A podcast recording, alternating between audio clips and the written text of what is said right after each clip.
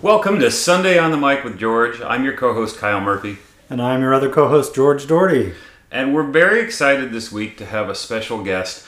Uh, a guest that both George and I had the joy of sharing a production with recently when we were in Sunday in the Park with George, the musical that we named this podcast after.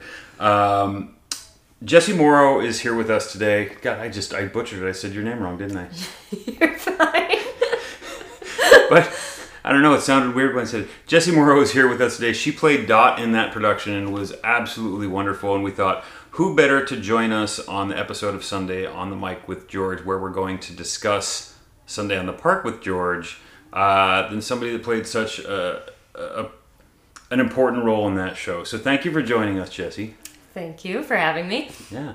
Um, Jesse is an actress, a local actress. She's been working here. For, well, tell us about yourself. Give give us your background for those of us that uh, might be listening that uh, that don't know where you came from. Sure. Um, I'm originally from Michigan, and I actually studied theater at Northern Michigan University. And then, right after I got my degree, I came out here, and so I've been here about eight years.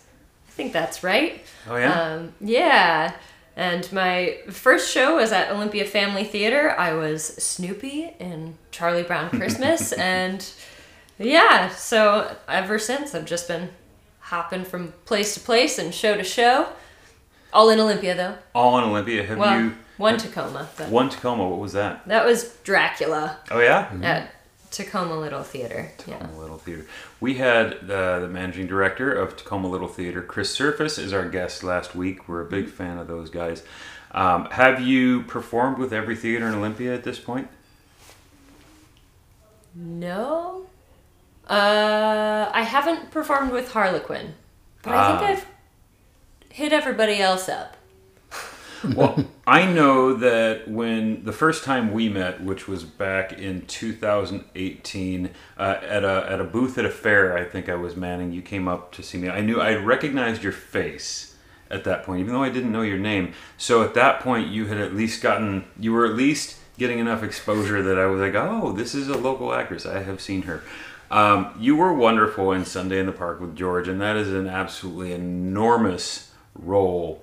Uh, for those that haven't seen the show, it's actually two roles, and neither one of them are easy. Um, especially when you look at you know the the actresses that originated that well the actress that originated the role and those who have played it on Broadway. We're going to talk about that a little bit later. Um, but right now, it's time to look at what's going on in the world of Broadway today. And something of interest we were talking about before the show started was uh, there's not one, not two, but three versions of The Great Gatsby currently in production, either in, around New York or hoping to make it to Broadway. There's one in Boston, uh, one at the Paper Mill in New Jersey, and then there's one that actually just announced a closing date. There's an immersive production. Uh, that's running off Broadway that looks super interesting that I know almost nothing about. George, you found some interesting information on Great Gatsby, uh, the history of, uh, of shows based on that Well, um, content. My one of the websites that I really go to a lot is castalbums.org, where people can create their own profiles and list the recordings of musical theater related recordings that they own. Yeah, you've mentioned that quite a bit. And um, look, searching there, there are six other versions of Great Gatsby that have some kind of recording. uh, there was one that um, was done by the Metropolitan Opera in 2000, and it was written by John Harris Harbison. So that's an opera version. Robert Morgan wrote a version in 1956. He wrote the music, and Aubrey L. Goodman wrote the lyrics. There was a cast recording of that that was released back then. Then there was also a version by Joe Evans, and they there was a 2021 concert cast recording, or at least a concert cast, and it was looks like it was done just on video, filmed at the Cadogan Hall without an audience. Interesting. Is that common? Do they? I mean, I, I feel like when I watch concert recordings, there's almost always an audience. Well, I think this. Well, this was done in 21, just a couple years ago. So mm. height of COVID. oh yes. So they probably had everybody distanced, and may have even filmed individuals and compiled it together. I don't know. Um, but there's actually, if you go to castalbums.org and search, I searched Gatsby and then brought up the Great Gatsby and Gatsby titles. And if you find the one by Joe Evans, there's a link in that listing for a website for more information. Wow. Then there's one by David Weinstein or Weinstein, The Roaring Twenties musical based on F. Scott Fitzgerald's The Great Gatsby from 1998. They've got a demo version that's listed here. Lee Pockriss, lyrics by Carolyn Leigh. She's got a history behind her. Book by Hugh Wheeler, who wrote the book to Sweeney Todd. And um, that just has a song on a recording by Max von Essen. So it's not that whole recording of that show. And then Richard Oberacker, I hope that's how you pronounce his name, wrote the music. And lyrics are by Shuichiro Koike. 2017. It's a production that was done in Japan, in Japanese, and it's uh, it was performed by the Taka Takarazuka cast. And if you've heard of them, I'm the not. Takarazuka is a company made up of all women. They're a theater company, and all of the women are employees of the Takarazuka Railway. They're Oh, wow. They're you have to be an employee of the railway line to be able to be part of the theater company. Wow. And the cool. theater company, they've been around since the 30s. I looked them up a few couple of years ago, and they do shows with all women playing the male roles as men, so they're not uh, changing the genders of the They're characters. not changing the content. Right. And they film some of their shows and they have cast recordings of some of their shows. I have several cast recordings myself. They did a version of Promises, Promises that I have. Um, their own version of the musical Roman Holiday based on the movie. I have that. Uh, so if you search them on castalbums.org, you can find a lot out about them. So castalbums.org, if you're listening, we're looking for sponsors. And we'd love to have you as one. George will continue to plug you whether you sponsor us or not. True. So uh, for for those of you like me who who like fun websites and apps like that, that sounds like a good one. Um, there's another one that I use called Mezzanine, where you can log. It's not cast recordings, but you can log shows that you've seen. Oh, nice. Um, they have a database of most shows that have played on the West End or in or on Broadway, and so if you search them, you can add them and like they'll know what theater they were in. You can go in and put your seats, and you, you have like a diary of every show you've ever seen, and they have some nice graphics to go along with it. But you can also enter just whatever. So like in mine, I have Sunday in the Park with George because we did it. So I saw it a few times, and it says it, at the Minnaert Center and has the date and all that. Um, but that's mezzanine. Unfortunately, I don't think they have an Android app yet. But I definitely, if you have an iPhone and you like theater, it's a good way to start a theater diary. Well, castalbums.org is, as far as I know, only a website. I don't Okay. think they have an app at all. And so anybody can do it, and it's all musical theater related. Awesome. So it doesn't have to be actual musicals. You can have, um, you know, somebody who does their own solo album. Yeah. If they're musical theater related, if it's predominantly songs from musicals. So here's a question. Here Lies Love is a show that's on Broadway right now. I believe the original uh, concept album by David Byrne. I don't know if David Byrne and Fatboy Slim did it to, did the original concept album together, I would assume. but that is about 10 years old and then i also know that there was um, there was a production in seattle and i think la prior years ago prior to it coming to broadway. If you look up the bios of some of the actors on broadway right now they've been playing the role for years in multiple productions. Um, but that's an interesting one because it's uh, well, first of all, I'm pointing it out because it's not getting a lot of attention and the crowds are not showing up, and it's a one of a kind experience because you literally get to stand on the floor of a nightclub and watch the performers perform around you on a stage that moves. And, and I'll get more into the details of that in a second. But the reason I brought it up is that it's got all of the- you know all these different versions. I'm curious what you find when you go to castalbums.org. It's got three listings. The original concept album from 2010 that has people like Tori Amos oh. and Sharon Jones, Cyndi Lauper, Nellie McKay, Natalie Merchant, um, Martha Wainwright, Florence Welch, and Sia has, has a track on it. Oh least. yeah. Then there's the original 2013 cast recording, the 2013 original cast recording that um, Jose Llana has been in it. Um, Conrad Ricamora. He has, I think he's in the production now. I but that name sounds familiar. Yeah. and he used to be on the show How to Get Away with Murder. Oh. That was the first time I had heard of him. And then I found out he's a singer and he's got a voice. yeah. Um, they all do, don't get me wrong. What role did he play? Um, this doesn't say. Oh. Uh, Ruthie Ann Miles, who was in the uh, the revival of The King and I with Kelli O'Hara as um, Anna. She played um, the the king's first wife, and she was in the Jake Gyllenhaal revival of Sunday in the Park with George, playing one of the Celestes. I think that's what it was. But she is also in Sweeney Todd right now. She's playing the the beggar woman. Oh, she's excellent. Yes. I knew I recognized that name. Yes, and she had a story. But um, yeah. So that's that. And then there's a, a remix collection from Here Li- Here Lies Love, 27, 2014 original cast. Okay. I don't know what that's about. But that has, oh, it says here remixes of the tracks from both the original cast and concept recordings. All profits go to Gawad Kalinga, an organization based in the Philippines that aims to end poverty for 5 million families by 2024. Yeah, and that's important because the show is about the Marcos family specifically. Imelda Marcos is the center central character, um, and it focuses early on on her being a performer, like a nightclub performer, kind of like Evita, uh, using that to to uh, increase her status, if you will, uh, or level up. And it's actually there are a lot of there are a lot of similarities to Evita in the beginning, uh, but then it, it, it kind of chronicles one version of what the Marcos did as the as the leaders of the Philippines and how that whole thing ended. Um, it- it's a little bit of a history lesson, but it was it, it has it has energy that I didn't expect coming in. You can tell that the the show means more to the performers than just a show they're performing.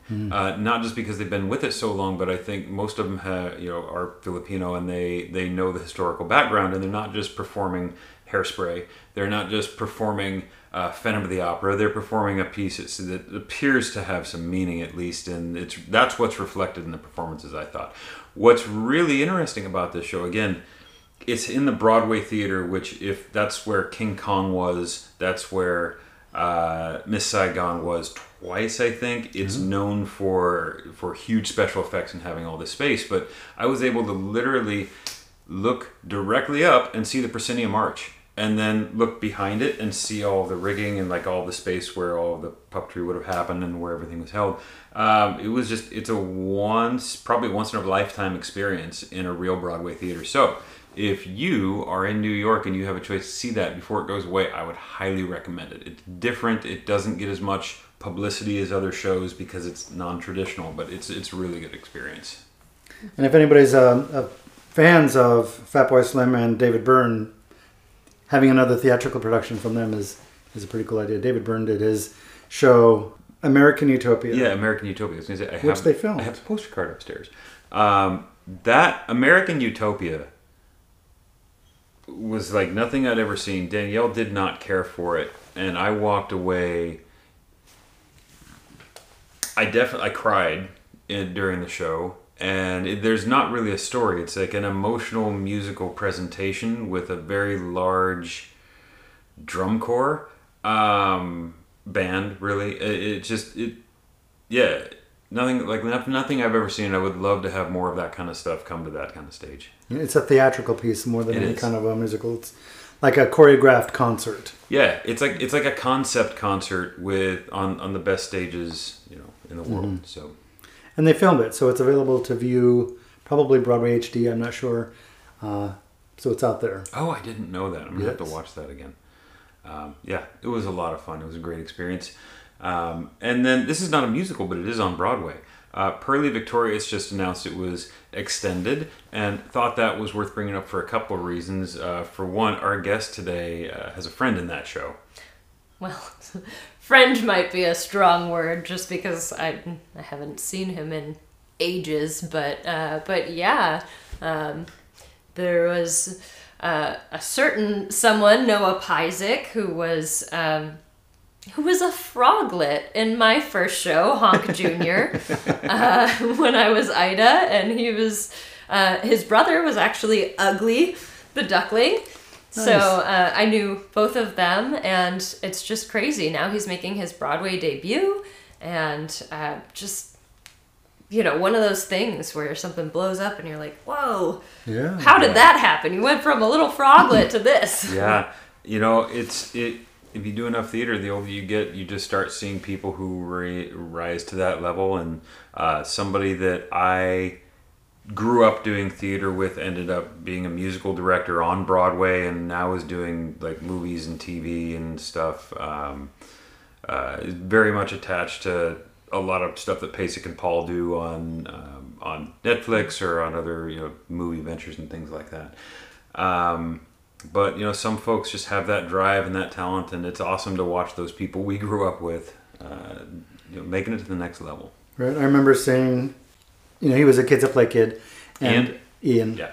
And he had directed when he was in eighth grade. He directed and music directed a full production of uh, "You're a Good Man, Charlie Brown" for his middle school, and he had brought he brought in a couple of high school kids to be in the show as well, and he did everything for it, and a bunch of us were involved in Capitol Playhouse at the time and had a great time, and it was a great show. And he was in eighth grade.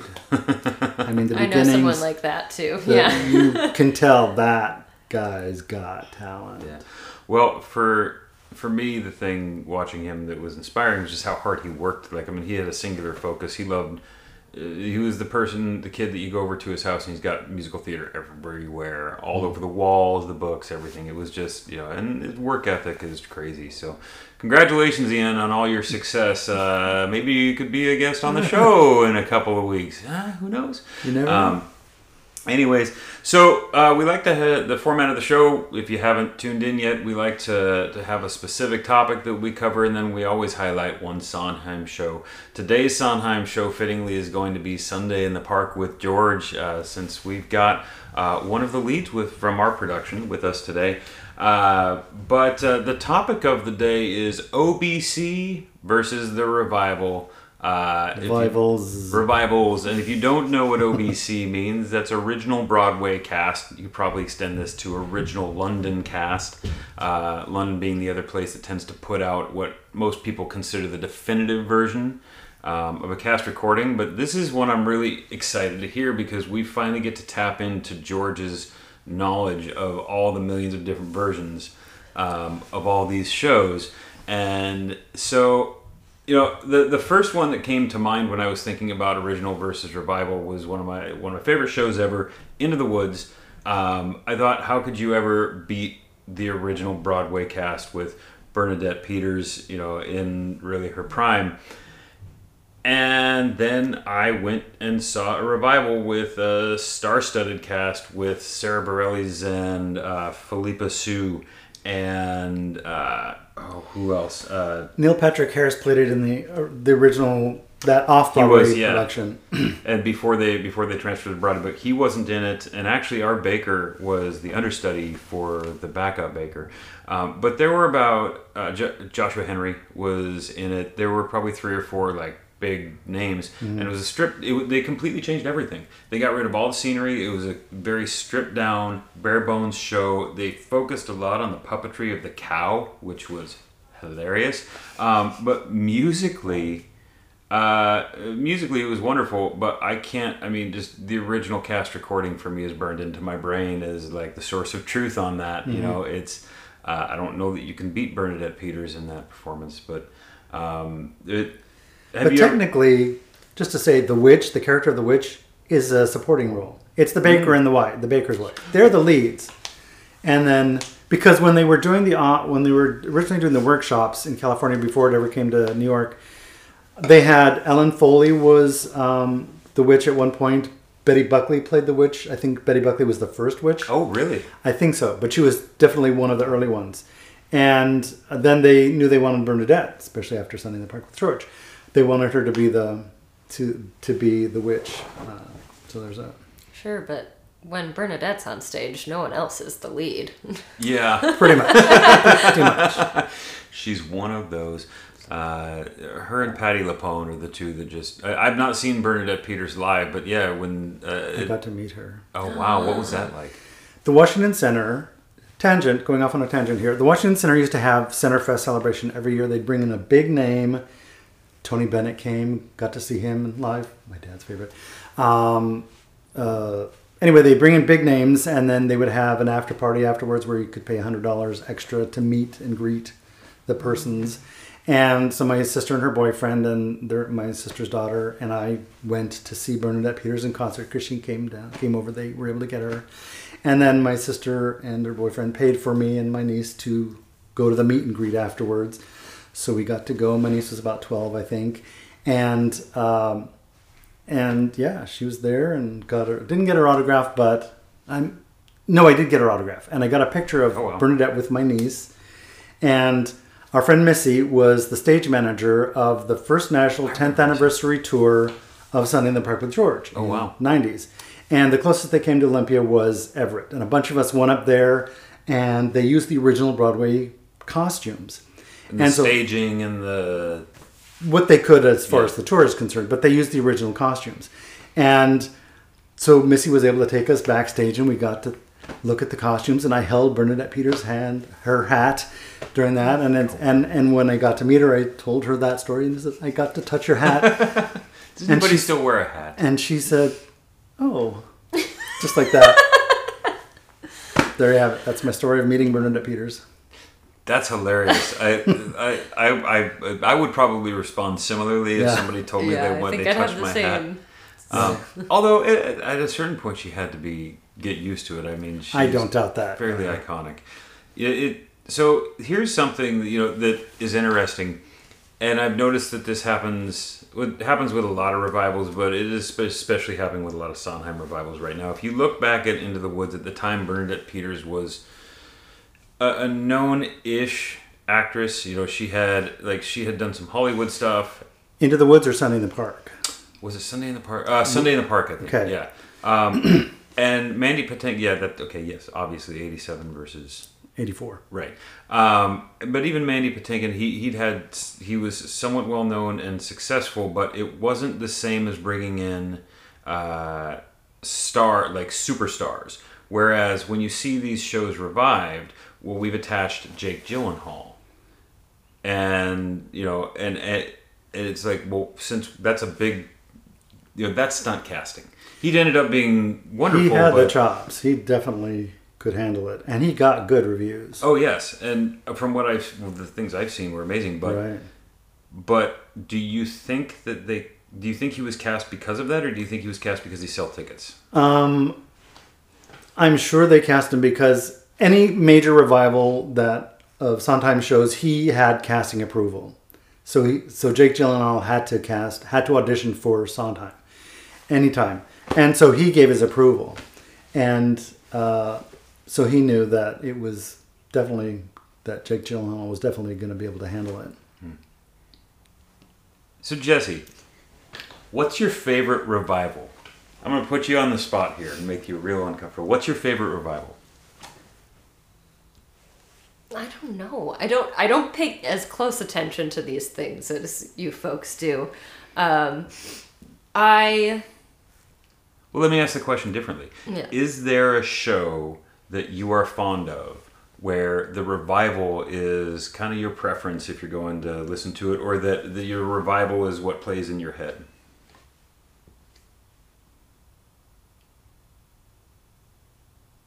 no. I I've I enjoy the Pippin revival, but I love the original. Oh yeah, tell me about Um, that. Uh, well, it's just so different, right? They changed it so much by with the leading player, um, and so Well, know, talk, you- talk about the differences for like so for me.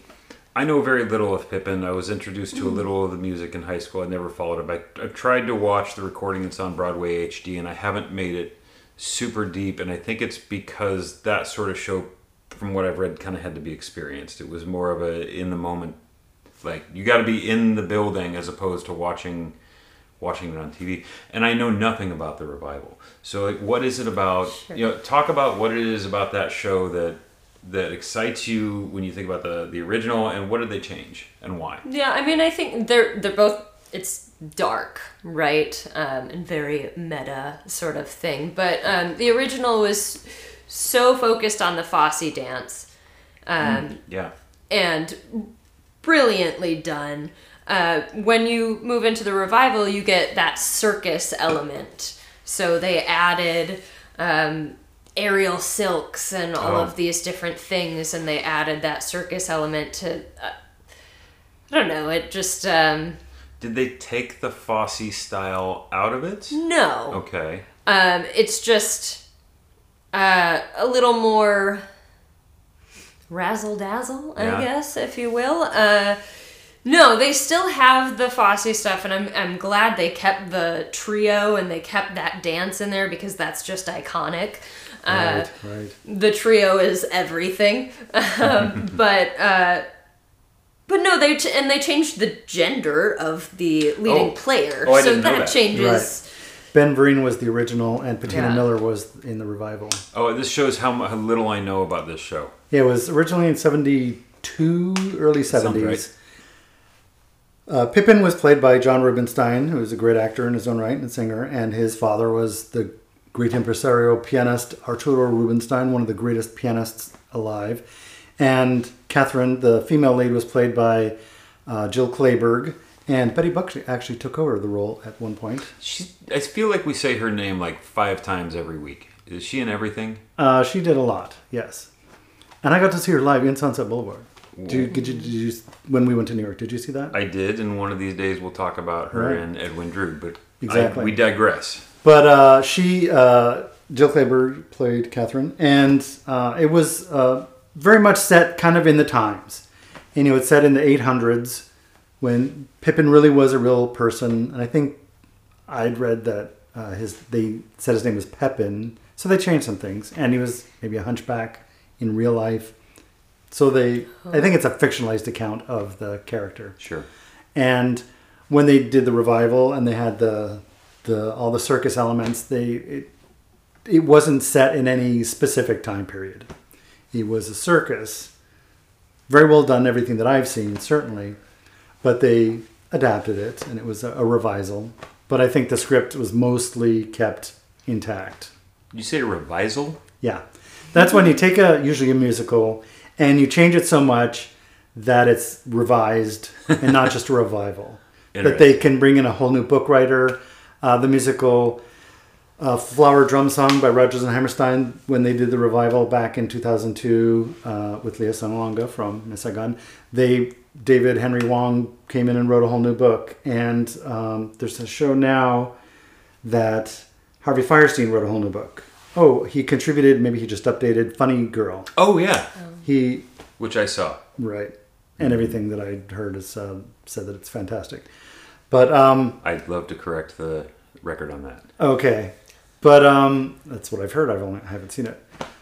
But there are shows where they don't like the producers don't trust the original material.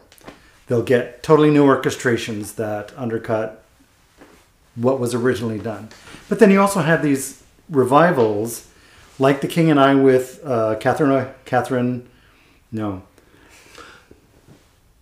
Kelli O'Hara. Oh my goodness where they went back to the original book, the original orchestrations, and they did it that way. There's a brand new recording of Oklahoma where they went back to the original orchestrations. They did the original, the whole score. It's a complete recording that's never been done like that before for that show.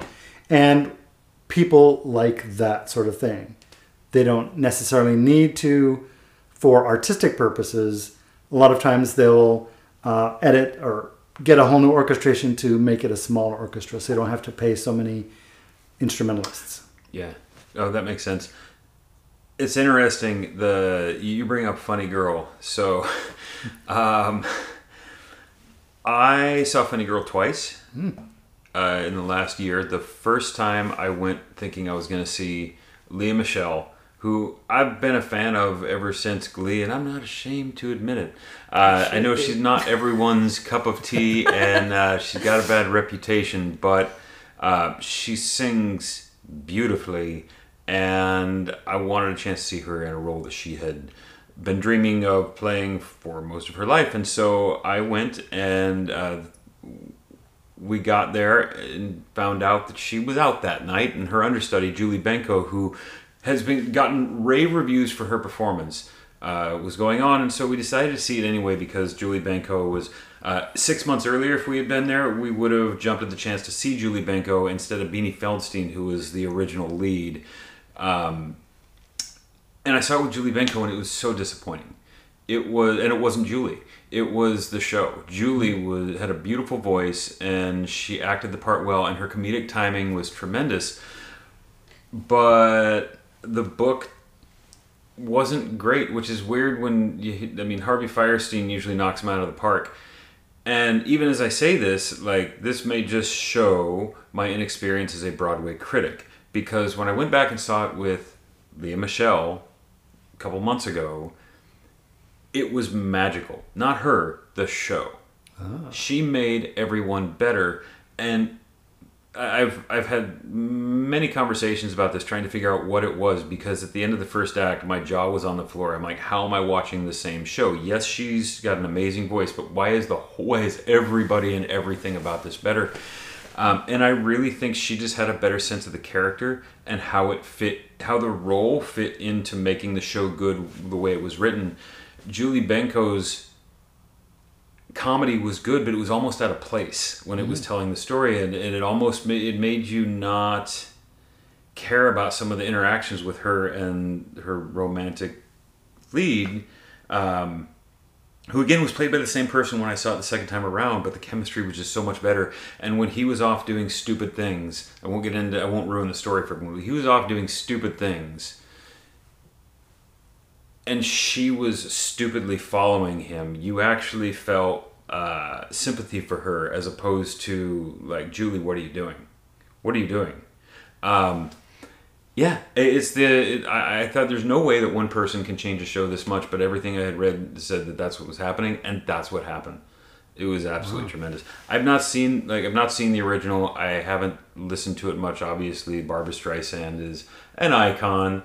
Um, Jesse, you're smiling from ear to ear. I would love to hear what you think of of the Barbra Streisand of it all, or, or anything else that you have to say about this. Oh, I don't know. I I think Barbara's amazing, and um, watching um, her and Judy Garland together, like back in the day, uh, that's just magical. Um, but yeah, Lea Michele, mm, not my thing. But I I do You can take think her she- well, I I'm sure she is incredible in that role, and she's got the chops, the vocal chops for it.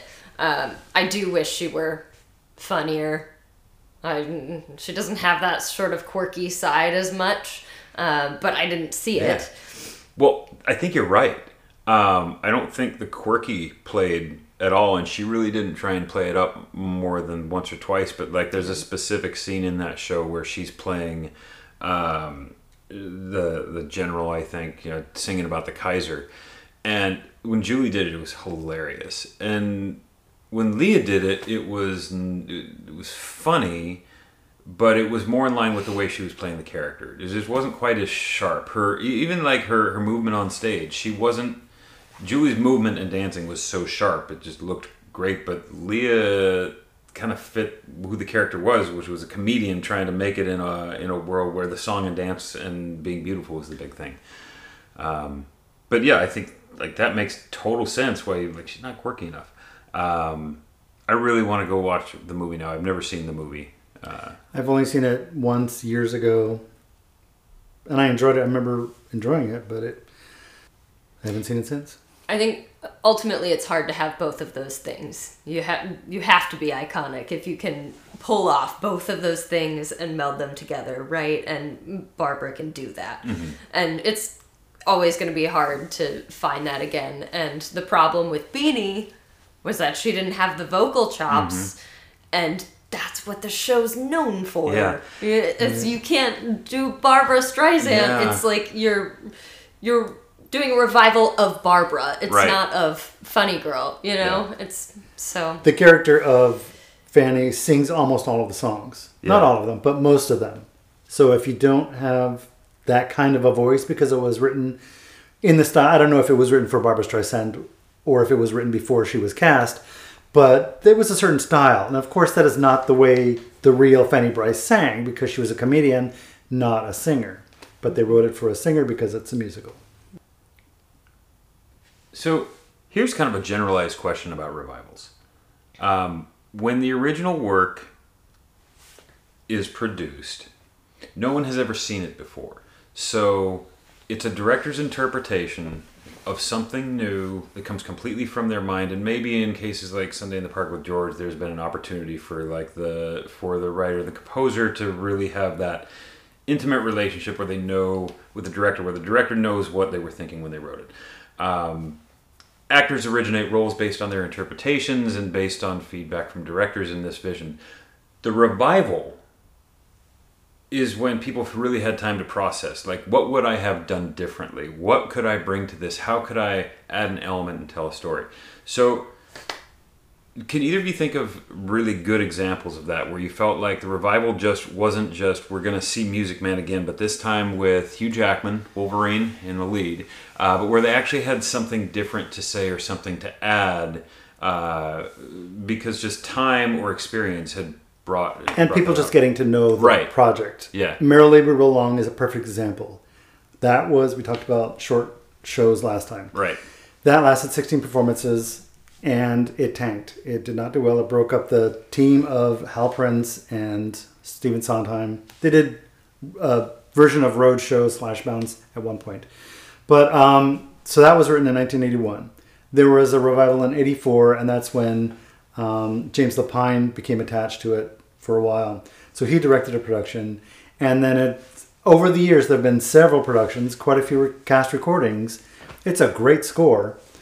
And then about 10 years ago, a little more than 10 years ago, Maria Friedman, and she's talked about how she had done a production with Stephen Sondheim, and I think George Furth was still alive at that time working on it, where they were working, trying to specifically uh, fix it or just see what works and what doesn't. And then she was able to direct. I don't know if she had directed before, if this is the first thing she'd ever directed. She was able to direct a production about 10, 11 years ago in London, and it got filmed. And all of a sudden, this new production, slight tweaks in the book, probably some few tweaks, certainly over the years in the in the score that Sondheim had written, it got raves, just absolute raves, mm-hmm. five stars all across the board. Hottest ticket in New York.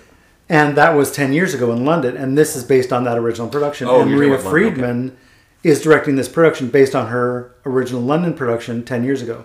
So over the years, and part of it is because it's been around since 1981, everybody knows it, everybody has loved the score itself. But I think just knowing it also helps the audience appreciate it. And so over the years, there have been so many tweaks and so many versions and writings, rewritings, and directors giving their visions. James Lapine's niece, uh, Sasha Sorsha, something like that, uh, she um, directed a production. Or was it Sunday in the Park with George? Anyway, Some Sondheim show. Exactly. But she had, maybe it was Sunday. Anyway, over the years, so many people had been working on it, and now it's at a point where people really do appreciate it because it's had this 40 some odd years of life. And, you know, they say musicals aren't written, you just stop writing them. There, so there's that. But that's a good one. I think that's a good example of people liking it and it has been given the chance to be reworked. Sondheim has allowed it to be reinterpreted and he's been amenable to working on things when there's it's got to be a big production, not some podunk uh, community theater production is going to get Sondheim to work on something. But Do you think the complexity of the score and the book have something to do with why it wouldn't land right away, but it does over time? that was one of the concerns that I had read about over the years, not at the time because I didn't know musicals then. But um, it took people a while to get used to the backwards in time. The original play by Kaufman and Hart, um, no, Moss Hart, yeah, Moss Hart and um, Kaufman, Kaufman, whatever his first name is, uh, was about these three friends, and it was written to go backwards in time, and they kept that same concept for the musical, and people didn't understand that at first. And even though it's in the score, you listen to it, it's 1960, 1949, whatever. They sing this the years backwards. And so you get a sense of that. But they also had it starring young adults, late teens, early 20s. Mm. You said that on the last show, yeah. Right. And that was part of the problem because they didn't have the chops. They didn't have the experience to be able to play older characters yet. So when they started doing all the revivals and revisals, they got actors who were more of in the middle to the older end of the age and they can play younger more easily than people who don't have the experience of acting because a lot of them it was their first time on Broadway, first time in a major production. Some some of them it was the first time in a production Yeah. because they had a cattle call audition for a lot of it. Oh, well. So they, when you have actors who have the experience of acting, they can play younger much more easily than somebody who doesn't know what they're doing. Yeah, and when I said hottest ticket in New York, I thought you were referring to the workshop that they did that then turned into the transferred to Broadway for the the production that's live now. Because when that was, I think it was uh, at the Lincoln Center. I'm not 100 percent sure on that. Um, they were like they they were running. Um, not raffles, but they were basically the, the only way you could get seats were through these uh, what what do they call them when you put your name in and Oh, um, uh, like lottery. Lottery. Uh, the lottery was the only way you could get tickets, and everybody was trying, and nobody was getting them. Um, I'm sure it was a relatively small venue. And then they transferred to Broadway, and now the tickets are ridiculously expensive, and everybody's raving about how amazing it is. So that will be fun. I get to see that in a couple days. Wow. So yeah, super excited. Um, that was, in fact, that's why we're going, is because when we were there last time, this wasn't open yet, and I don't think it's going to run long enough to see it the next time we go. So we're like, all right, three day trip. We're going to see Gutenberg, and here and uh, here we are, and Merrily, and just and call it a day. Um, well, speaking of you know playing multiple ages, Jesse, when in Sunday in the Park with George, which is our featured Sondheim, although we featured a lot of Sondheim shows in this discussion. Apparently, they like to. they Let's like go back to our original topic. Yeah. um, uh, but Sunday in the Park with George, you had to play two extremes on the age spectrum. Um, what it, what what's that like? Uh, I was terrified of playing Marie at the beginning. I was like, oh, how am I going to play a 98 year old woman? it was so easy to play Bernadette's, you know, Dot.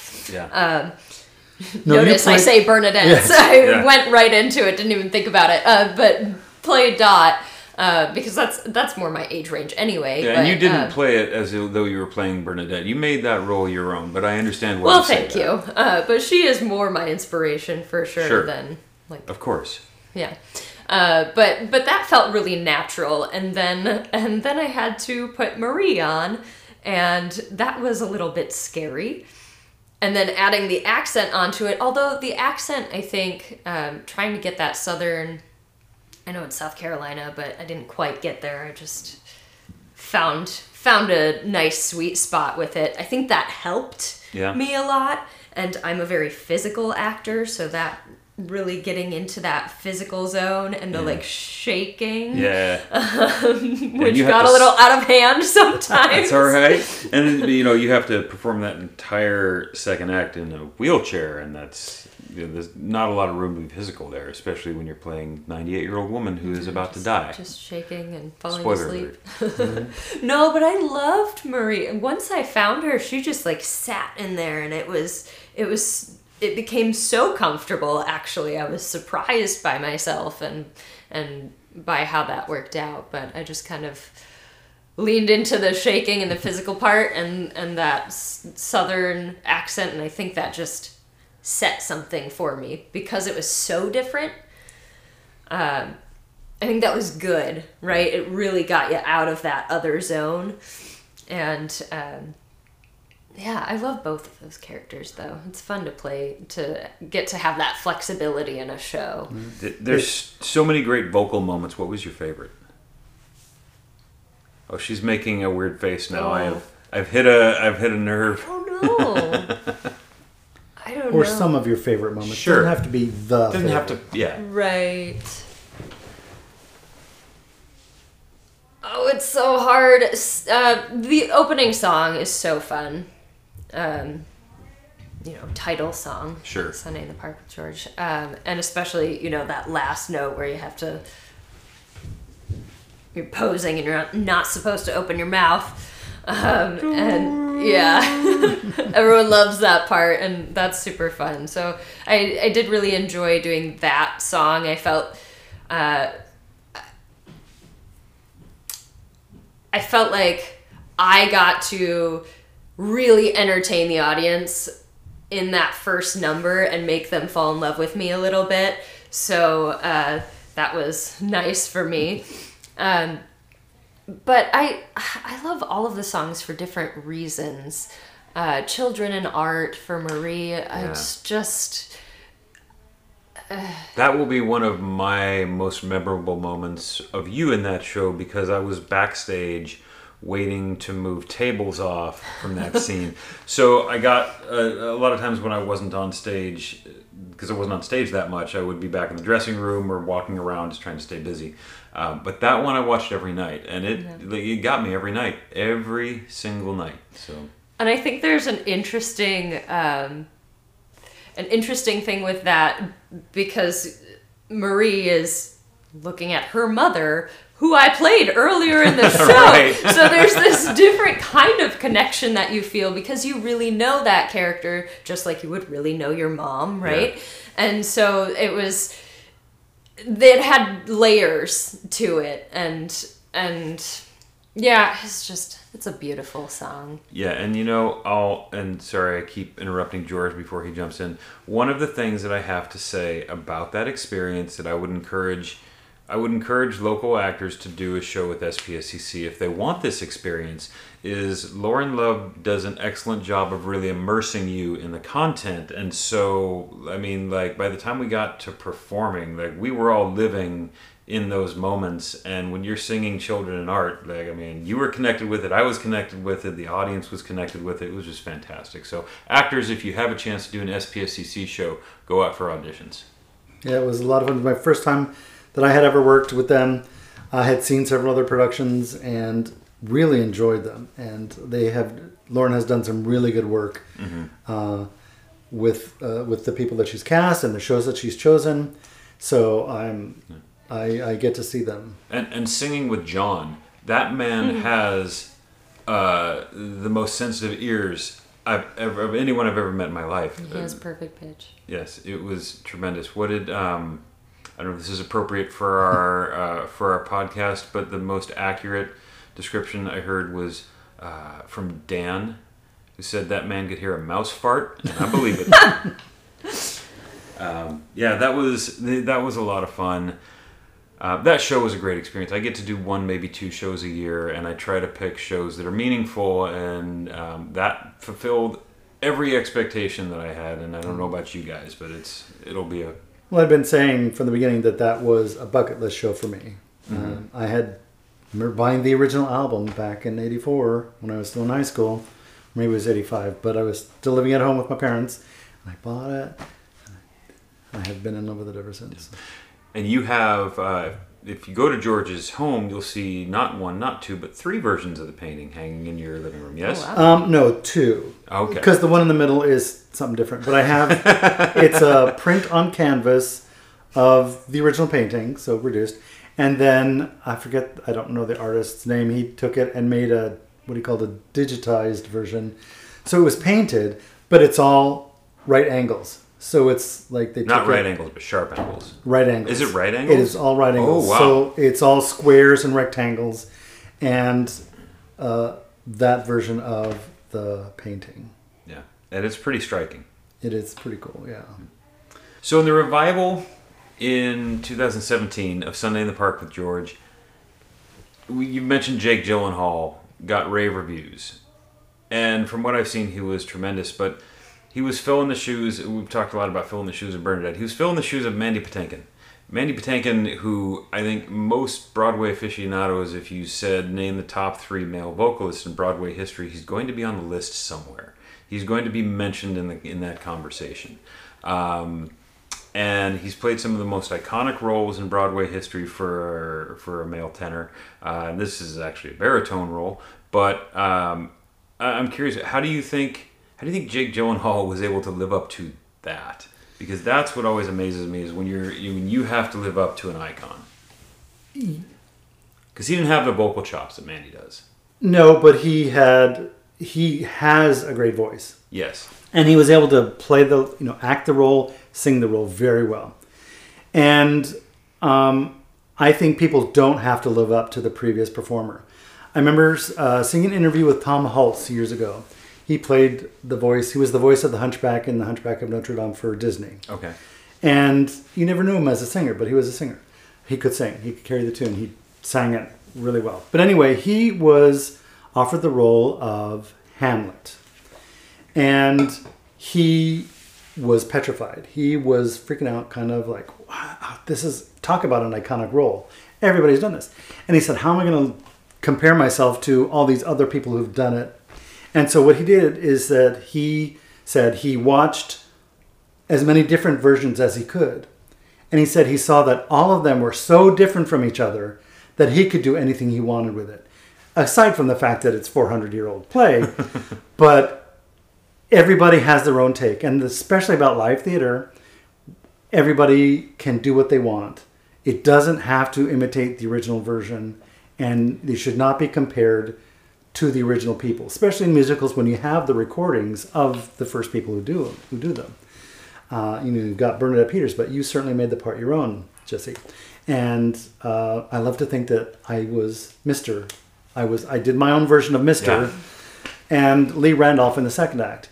And so his thing was he just was able to let go of all that inhibitions and and his fear, because everyone was so different that Yeah. nobody there was no right way to do Hamlet for him. So. And you think that's what what Jake what carried Jake? in I think so. And then if you even watch clips or listen to the London revival from 2007, I think it is, um, Daniel Evans is a completely different take on the role because he is more of a tenor also, but he's actually British and they have a different acting style. And he and and uh, Jenna, who played Dot, totally different versions than Bernadette and Mandy Patinkin. So, especially in live theater, you really shouldn't you don't need to compare yourself to the originals because it's always going to be something different I think that's some really, really good advice for community theater actors, for young actors in high school trying to make their way. I mean, I fell into this trap too when I was when I was growing up. So let me figure, let me find the original Broadway cast and see what they did, and then try and emulate that one specific actor's choices. Uh, and old age has, if it's taught me nothing, it's taught me that the more interesting choices just to make it your own and not worry about what somebody else did and not try and capture a moment that someone else invented Right. but find you know what you can find within yourself. And i thought you did a fantastic job of that by the way. I agree. Definitely. But I think that speaks to what you mm, said about Lea Michele too. I think she knows what her what, what her bounds What her are, right? is? She knows. Yeah, well, she Yeah. knows what she does well. Yeah. Right, and so she runs with that a little more, even though that's not entirely who that person was, Mm-hmm. right? And so you have to know yourself and be able to use all of your tools to find what's right for that character because you have pieces of that character in yourself Yeah. but you have to yeah use use that. Yeah. what you have and not what somebody else has. Right. Yeah and, and nobody's rocking that better right now than Annaleigh Ashford. I mean talk about someone who's had to take like over some iconic roles that have been played by some of the most famous broadway fa- famouses? The most the most famous actresses. Uh, the most famous broadway actresses. And I- i'm going to acknowledge that i have not seen her but everything that i am reading is that she's tremendous when she was out of sweeney todd uh, everybody got refunds people don't do that when um, when Groban's out. I mean, some people do, but not. It was like I, I went up to ask if they had any tickets, and they said, "You know, Annaleigh's out tonight, right?" Uh, it's a big deal, and just listening to the cast recordings, I feel like what she's doing is she's playing to her strengths, and it's uniquely it's a, a unique style to her that's different than anybody who's come before her. Mm-hmm. Whether or not you like that, you know, that's a that's personal preference. But I think that as far as someone who has jumped into some of those those parts that are really really hard to live up to and done what we're talking about, I think she at least is getting a lot of credit for doing just that. Right. and It's it's again going back to Sondheim. You know, had prior approval to all major casting, and so he allowed allowed quote unquote her to be cast in the role along with Josh Groban, and so they got the they have the chops, and Yeah. and uh, it's part of the director's vision because the director also cast them. And Jesse, I can again tell by your facial expressions that Annaleigh is not a personal favorite. She's, which is cool. I'd love to hear about it. Like this is, I- is one of the beautiful things about theater. Everybody You can have their own opinion. You know, I think she's really talented and I love what she has. I don't love her in either of those roles. Hmm. Um, and that might be um, a downfall in my own psyche where I've decided things Yeah, but you get partly to based on that. Right. right I, part. I guess just like she has this very bright voice and she has um, this really wonderful quirkiness to her that i don't love for either of those roles now i saw a i'm not a big fan of the show wicked Okay. i'm gonna put that out there i saw a, a video of her doing popular in chicago Mm-hmm. brilliant Seems like she'd be perfect for that. I, she was genius, hilarious. I think she's right for that. I I didn't love her in Sunday in the Park. I thought she was a little too crass, a little too um, sardonic. It didn't feel quite right for me. Um, And that's okay. and that's Yeah. okay. and other people can love that. Right. But I, I it didn't fit for me and my my feelings about Dot. Um, and and as for Sweeney Todd, I haven't seen much of it, but it it I like a little more of a grounded Mrs. Lovett. Yeah. Uh, she doesn't have the same grounding. Um, yeah, so I don't know, uh, but I, I think she does a lovely job with what she's what she does. It's just not my preference in those roles. I, I can totally see that. I didn't get to see her in Sweeney. Um, I really like vocally what she did with uh, with Dot. That's just my personal preference. Um, but I got to see her understudy Gina DeWall, who is a similar style, I think, uh, what you're talking about, but very different than what I've heard on the cast recording.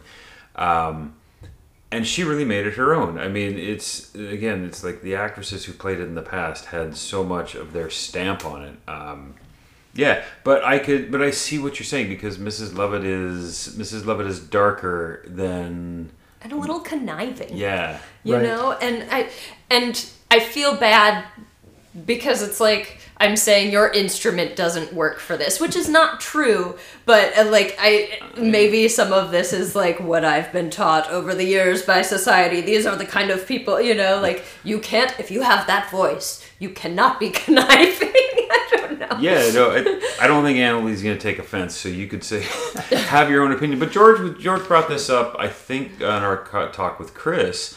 Just wonderful performers that are horribly miscast, and you know, and you can have your opinions about Right. that. And just because, just because um, you disagree with the majority doesn't mean you're wrong. I mean, like a lot of people love Roger Bart in um, in Back to the Future, including me.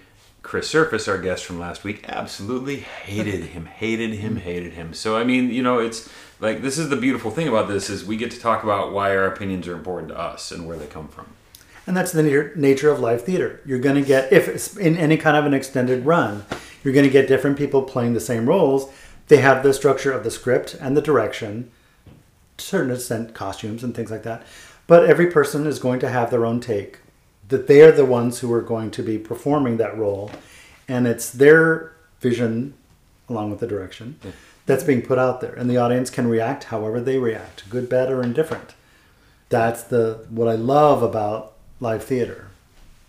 Yeah, I, I totally agree. It's and I think that you know, depending on what you're going into, you can walk away with something different every time.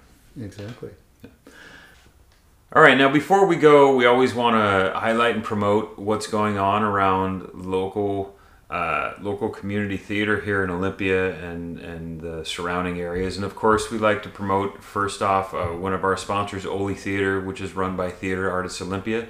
Uh, they're opening an impeccable Pekka Plays, which is a group of nine original works uh, by uh, by authors, some local, some not, directed by a group of different directors. Uh, and uh, they just had auditions. I actually got cast in that, so I'll get to play a couple of roles in a couple of 10 minute plays, and it's going to be a lot of fun. Uh, and then they're planning on, uh, I just found out this last week, they're going to do some, uh, like a live reenactment of the Gilligan, Gilligan's Island holiday special for their holiday show if you know the folks at Theater Artists Olympia and their level of creativity, that's one you should you should check out. It's going to be fun. Um, and then Jesse, you're our guest today. You're doing something really special. Uh, tell us about what's going on over at Olympia Family Theater.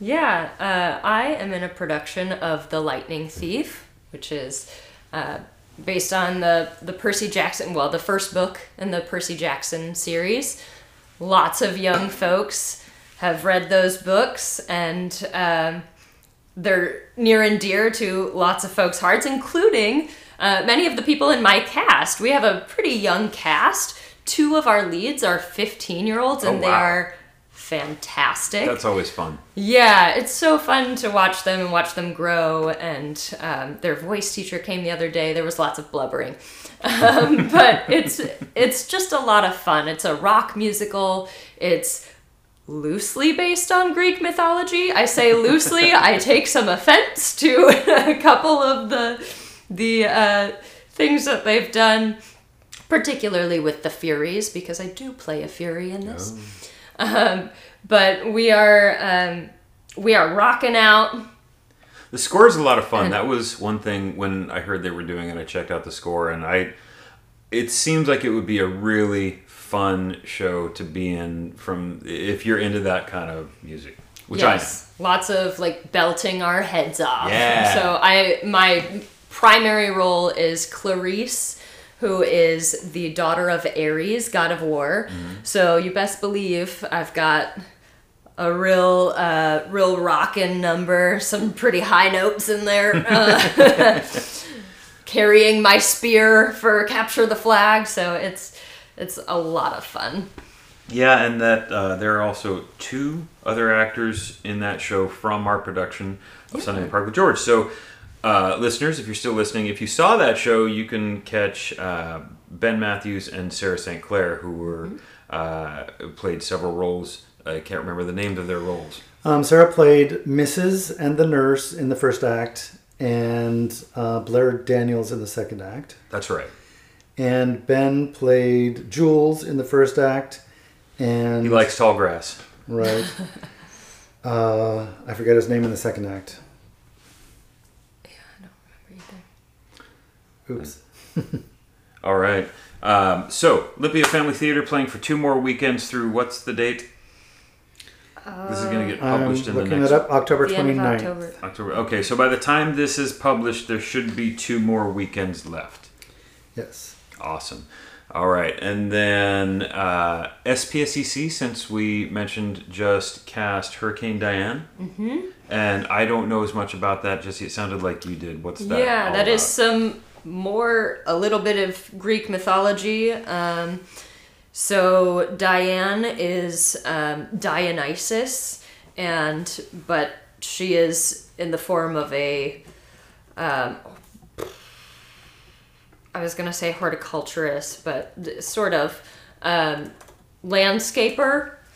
She's come to this little suburb with all these suburban housewives to um, eliminate their yards. um, and it's it's an environmental play, but it's not like any environmental plays that I've um, read, seen before. It works. It's actually entertaining. it's not didactic in a in a like not fun way. It's it's pretty amazing. So definitely see that one. But they just started rehearsals, Awesome. uh, so that'll be cool. and sorry if you already said this. Is anybody we know in that? Uh, Heather Matthews is playing Diane. Oh yeah, Ben's wife. I got. I was. She was in the production of Into the Woods. I was in. She's great. She is actually my music director for Oh, this current production. Um, and Kimberly Wolfson and Megan Goodman. Oh yes, Megan. Megan was in the first show I ever produced. She's awesome. What was the first show? Legally Blonde. Oh, she yes. Mm-hmm. about eight different roles, and at one point during dress rehearsal, I was up in the mezzanine of the Capitol Theater, uh, and I looked down on the stage and I said, "Who is that woman? Who is who's playing Elle's mom? Who is that?" I, I had no idea because she kept like she was so different from character to character, and they were all you know supporting ensemble roles with. It was just she really kind of showed you how to show up when you're in one, when you're in an ensemble role. I got She's to do awesome. props for that show. Yeah. That was fun. Uh, and then Andrea Weston Smart is in it. Oh yeah, She's great. she's great too. She's also great. And Anna Holbrook, who is a student. Um, and the only other thing I know she was in was The Moors oh, last year. So okay. I heard good things about that. That's gonna be that's a killer cast. yeah, that's going to be really That cool. one should not be missed. Um, Harlequin right now has every brilliant thing. I saw that yesterday. Have either of you seen it? No, No. but I've heard amazing things. Go. Yeah, That's all I'm gonna say. I'm, it's not I'm all going I'm to gonna show say. right now, George. so Find out when you can go. Yeah. Elise I will. Moore, who is I, is it a one woman show? Yes. Yeah. Well, there is audience participation. okay, but Elise is the centerpiece of that show. She um, Elise does most has of been the talking. yeah. Elise has been Elise is one of my sister's best friends. Has been since birth. I've like watched her grow up, and her our families are friends, uh, and she is tremendous. A wonderful comedic actress. Been very active in the Olympia community for a number of years. I believe she was the artistic director of a theater down in uh, California for a while, for like a year. Um, but she's fantastic. I can't wait to see that. And yeah, this looks like one of those very different experiences. Not It just is. go see a play, go see, go experience some theater. and it's just so well done. She is so comfortable up there, and you can tell she has that down. Mm-hmm. It is amazing. It's a completely different theatrical experience. It's in the round. They have the seats set up all four walls. Uh, she only goes out two of the can- two of the corners. It's amazing. It's a great show. At first, I was wondering, is that your story? But it's a scripted show from at least ten years ago, and it's a beautiful story, and it's so well done. It, it's highly recommended. You know, it's to it. one brilliant thing about that, about how they wrote that, is that as a single person staying on stage, by having other people say those Oh. lines, they get to trigger each part of it. Yeah. So that you don't have to, you don't forget where you are. Yeah. But They the can- numbers, the numbers are not all sequential. Oh. Oh. She's got to keep track of the numbers that she needs because if Well, that's not as helpful. right, because if she doesn't have as many people, she may not give out as many cards, and she's got to know which Oh. cards that she's giving out Interesting. and which numbers she is not giving out. Interesting. Yeah. Well, Some of them are specifically that she says a number and says the line. She Well- says a number and says the line. yeah, we'll definitely have to. Well, I'll be checking that out for sure. Um, what is going on with Olympia Little, Theater, right now? They are. I just looked them up. Where did they go?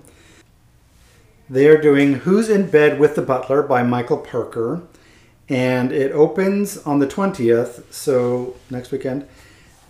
Uh, yeah, next weekend, and it plays through November fifth at Olympia Little Theater on Miller Street. Awesome. I want to see that. If you haven't been to a show at the Olympia Little Theater, you should go. Their mission is to make theater inclusive for everyone.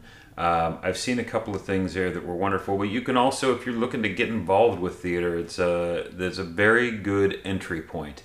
Um, they try to they try to make theater accessible to everyone, and I think they do an excellent job. Uh, and we were we missing anybody else in Olympia? Is that it? Uh, Animal Fire, but they do Shakespeare in the Park Right. on in the summer. Which is not So- right now. If anybody hasn't noticed, it is raining outside. It is quite rainy. Yes. Um, Tacoma Little Theater.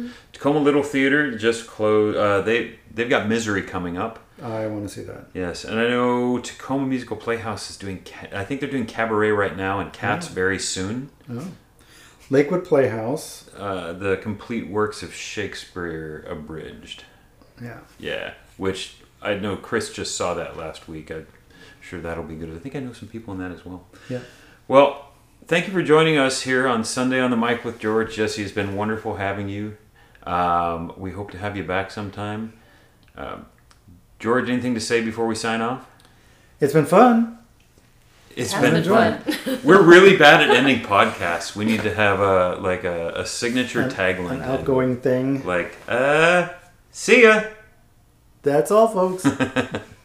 All right, thanks everybody. Have a good night. Tune in next week when we are going to be covering Merrily We Roll Along ah, because I will have just seen it, Nice. which is not true right now. Uh, You guys, when you're talking about it, I'm just nodding my head and saying that sounds wonderful. Yes, I've listened to the cast recording, but I'm looking forward to seeing it. So uh, we'll see you next week, and uh, and yeah, that's a horrible way to end the podcast, but I'll edit this part later. All right.